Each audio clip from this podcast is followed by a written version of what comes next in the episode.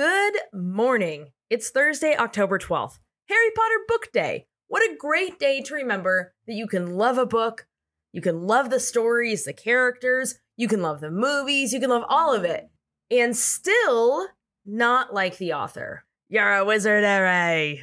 I regret nothing. You know what? Leave it in. I regret nothing. And now the news.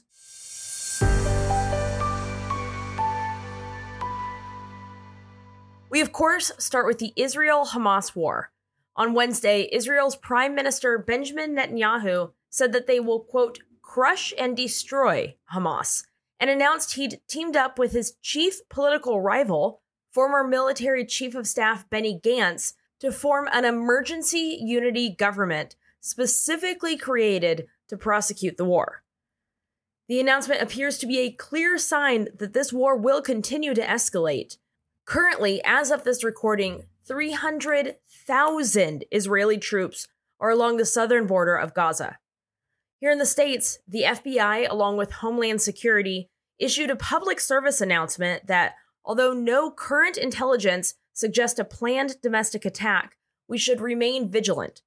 According to the FBI, terrorist organizations abroad have used previous conflicts between Hamas and Israel, quote, to call on their supporters located in the United States to conduct attacks.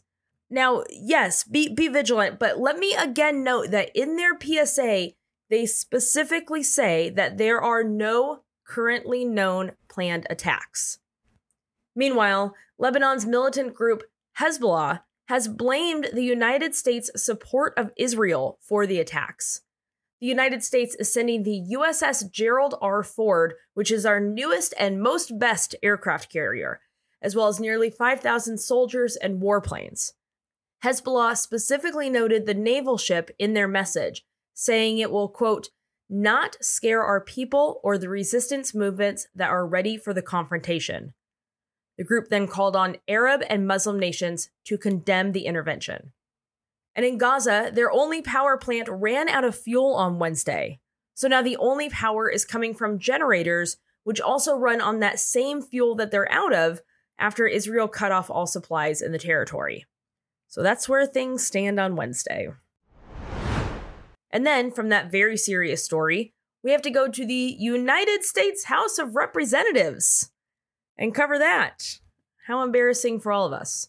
Okay, first, let's talk about the fight for Speaker. It appears, after some secret backroom meetings where members couldn't even bring their phones in, you know, exactly like how the founders envisioned our democracy, it appears that Steve Scalise will get that GOP nomination for the Speaker. However, he only narrowly won the nomination. It was a 113 to 99 vote.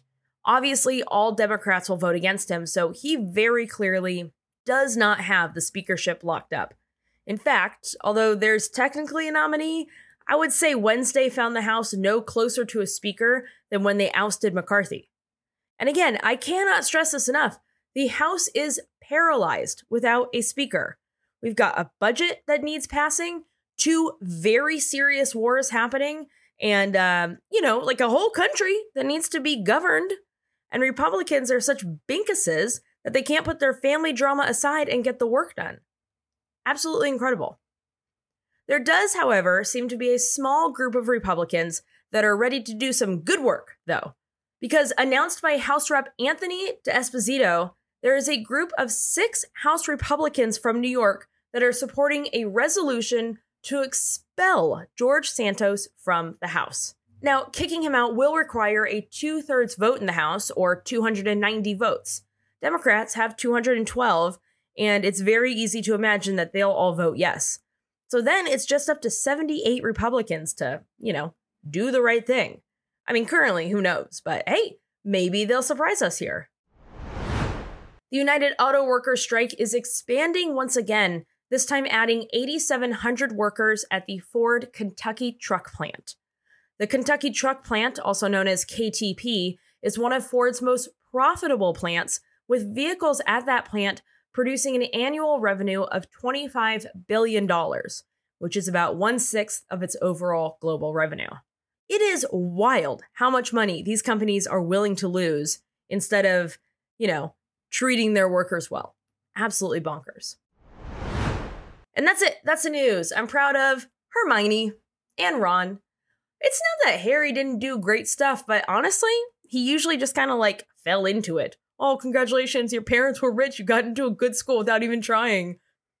You know? But then we've got Hermione with her books. Oh, we love a nerd. A little purse where she's like, you know what I would love in this purse? A million books. Same. Also, sweet Ron with his giant family and cool house. Come on. Ugh. I really wish these books stayed mostly the same, but were written totally by someone else. But more than that, more than Harry Potter, because hey, you know what? You're also pretty magical. I'm proud of you.